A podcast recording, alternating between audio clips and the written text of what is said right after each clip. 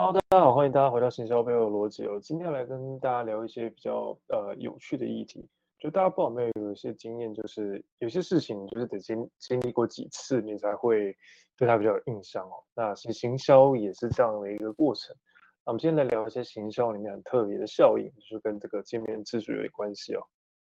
或者说见面次数啊，就是需要多体验个几次，然后它后面可以产生一些有趣的效应。那今天一样邀请到我们的好伙伴 Isabel 来跟大家做一些分享。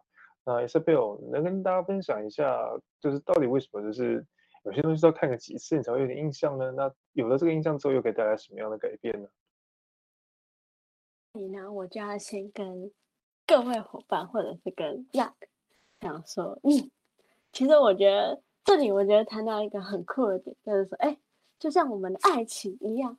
爱情会跟我们接下来要谈的东西会有什么关系呢？其实我我自己都觉得哇，超酷的，就好像说，哎，我不知道 Zack 对于爱情这种东西是什么样的概念。哇，这个这个可以另外录一集的，坦白讲。但是我跟大家说，就是人生必经的过程啊，然后呃，中间有些酸甜苦辣吧，然后嗯，但整体上来讲，嗯。它需要一点时间发酵。对，没错。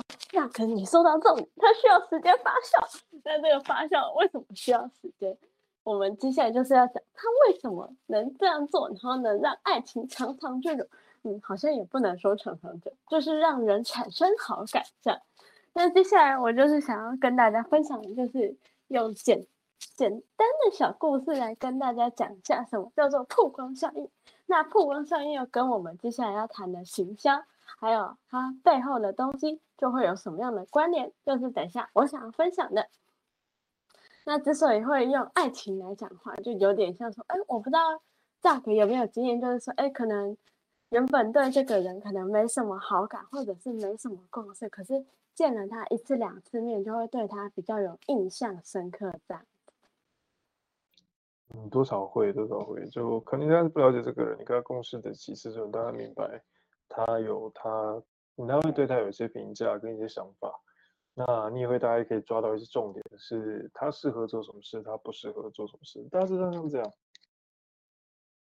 这就是爱情，好没有？这就是我觉得就是算是人与人之间很可以运用的事情。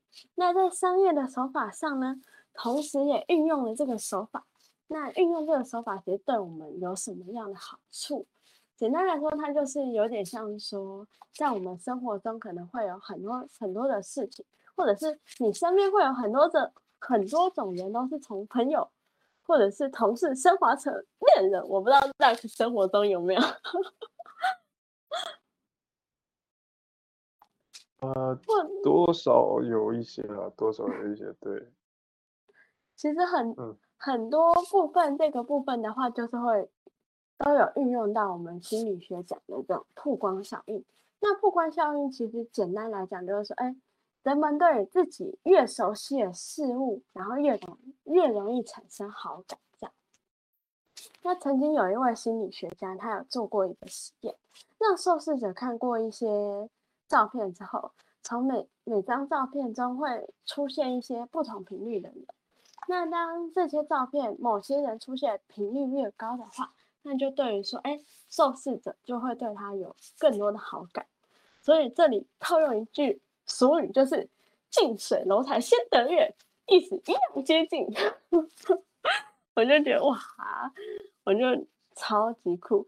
我不知道，就会觉得如果能用运用的手法，然后把它套用在商业上，那我觉得算是一个能让。商业的话，能让容易去取得他想要获取的效益。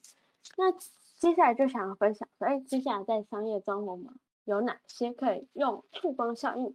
那在我们生活中有哪些也能常常让我们去接触到？那最简单的例子就是说，嗯，就是可口可乐。我不知道大家会不会很喜欢喝 Cola，就像我，我其实蛮蛮喜欢喝。那就像我们可能会在电视上看到，或者是在那些宣传车上看到，会看到他写 Coca-Cola 宣传。那像是说球赛啊、演唱会，还是说艺人等等，其实都会看到他们来赞助。那其实他们只需要只求在消费者眼里多留一秒钟，然后让消费者知道哦，有可乐这家公司。那或者是只要让消费者有曝光度的话，那就可以这样子闪过的一瞬间，哪怕是只有短短一瞬间，那其实就是达到曝光效应的一个小基础。那其实呢，就是会变成说，不不完全的是打广告，其实只要只要让消费者知道，哦，好像知道有饮料这家公司，然后就会联想到有可乐这样。其实我就觉得。这种曝光效应其实是在短期间其实是不会有影响，因为在短期间很难达到说哦，马上就联想到，因为你没有足够的曝光的时间，所以它不会有后面的成效。可是，那你如果持续就是以这种短短的印象印象，让消费者留给你更好的印象，然后持续不断的这几年，其实多少。一定都会有一个销售的影响，也会在给你商业中有更多的影响。就好像说，假如说可乐的对手就是百事可乐，那如果趁机狂放广告，那其实对百事可乐的好感度会增加，那其实就就会对可可口可乐相对陌生，其实长期之后就会有差距了。可是呢，曝光效应就像我们刚刚讲的，其实是只要长时间累积，其实就就有效应。其实也不不那么全然，因为还是会有一些它它的弊端点。就像说，这里分享几个弊端点。第一个弊端点就是啊，见面时间长啊，可能就是对他没什么感觉，就会觉得啊，每次出现都是你啊，每次出现都是你，可是。你到底有哪里好？我也不知道。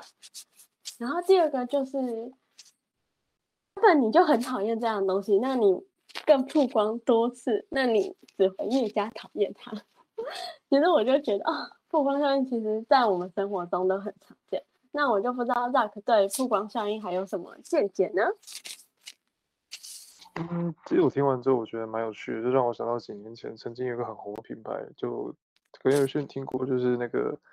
呃，Trivago 就是他以前在电视广告上打了非常多那个那个非常多广告，然后他有提到他那时候就有一个口号，就是就是订房找 Trivago，好像是这样，我已经有点忘记了。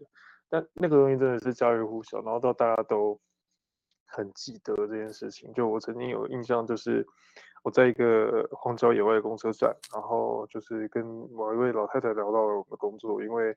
呃，我们两个都在等公车。那当天天很冷，夜很深，对。然后呃，我们就闲聊了一下。老太太就说：“哦，你是不是在那个什么什么什么平台工作？”我本来以为，我本来我就是因为我本身这是在工作经验上从事旅游这样子，对。那啊、我本来以为他会说出什么厉害的词，就没想到他自己蹦出来是一句是一句英文，喊了一句 Trivago，我就吓一跳。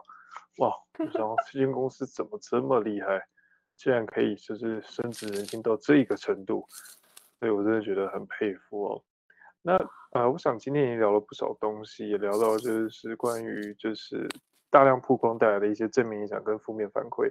正面影响是有助于加深使用者对你的印象。那在一些重要的时刻，他可能会想起你。短期之内，他可以产生一些有趣的一些好感，让呃你的品牌可以有一些比较多的这个曝光跟机会。那呃，曝光机会带来了一些正面收益。那负面影响是，如果你的品牌本身就有一些问题，或者是说呃最近有一些比较负面的事情，那很有可能会这样的做法可能会带来一些反效果。所以就是大家在这个行销操作方面还是要稍微留意一下。